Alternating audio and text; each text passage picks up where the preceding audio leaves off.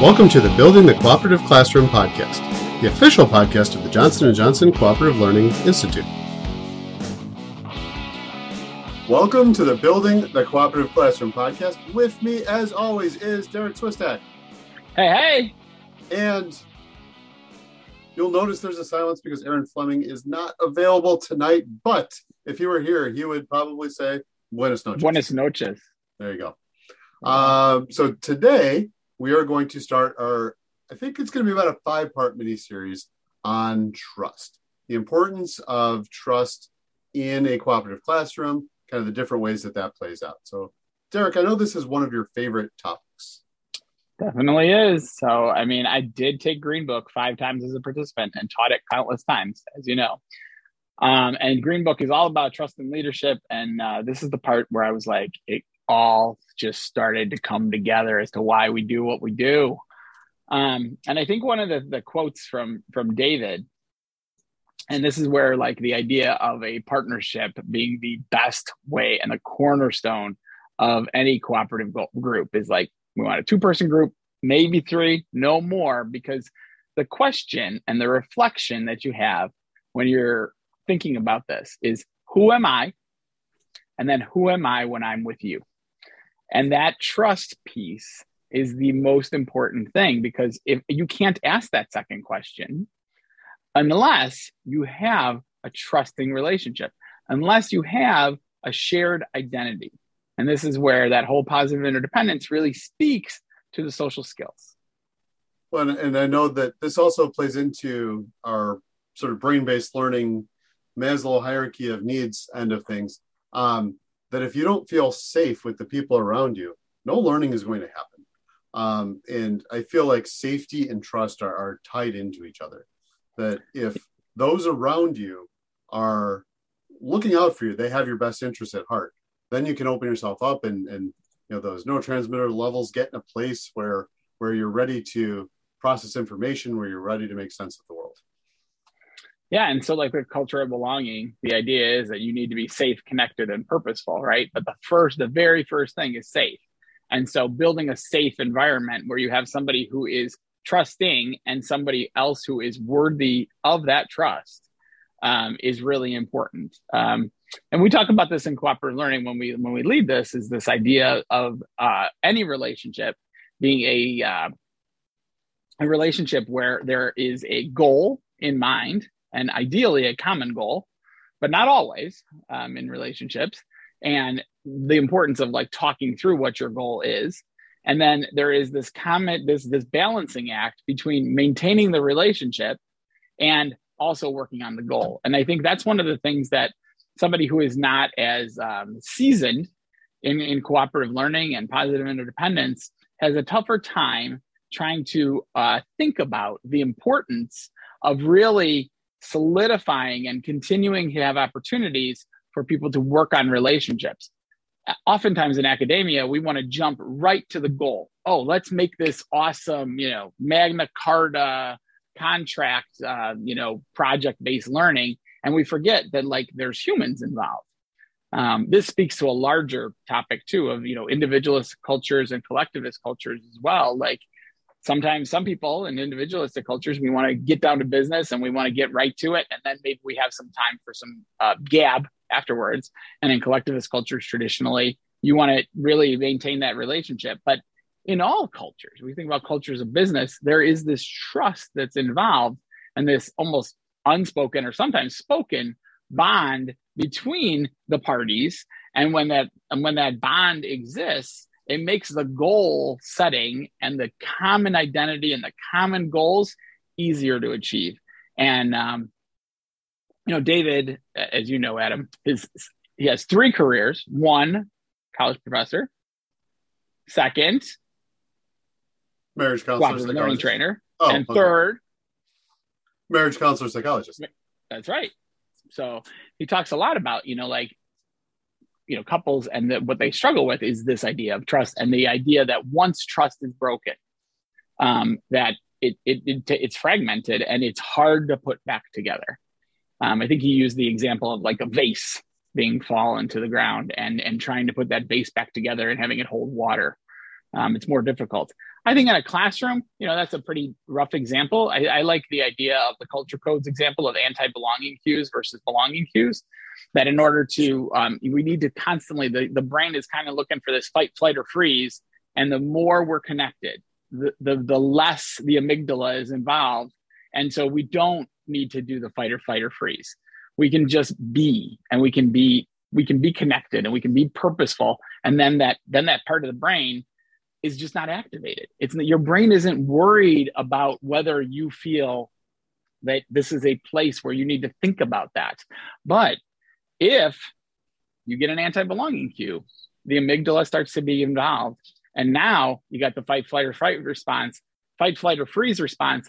And now forget it. You're not getting a whole lot of purpose done because there is some level of broken trust. And Derek, I'm sure you've never experienced this in the classroom, but you know, there's times in my career when I've done something and I've damaged that trust. And you know, unintentionally, probably earlier in my career, it was a little more intentional, as a not veteran teacher that stepped in it more times than not, but where you damage that trust and then you watch the student shut down, you watch everything just drain out of their face. You know, oftentimes you'll see maybe they put the hood on or they wrap the jacket around themselves and they just put their head down on their desk. Like there couldn't be more clear of a cue that this student no longer feels safe classroom. You know, that, as you said, that trust can be damaged so quickly, maybe not impossible to get it back, but there's a lot of work that needs to be done. Yeah. I'm going to put a plug in here for a book that I think is one of the better books that I purchased on this topic. And that's Finger Painting in Psych Class. It's by Jay Morgan, another social psychologist. And really it's called Artfully Applying Science to Better Work with Children and Teens. It's a great parenting book. It talks about being a conscious parent, being a conscious teacher, thinking about what you say as a teacher and realizing like, what is my goal here?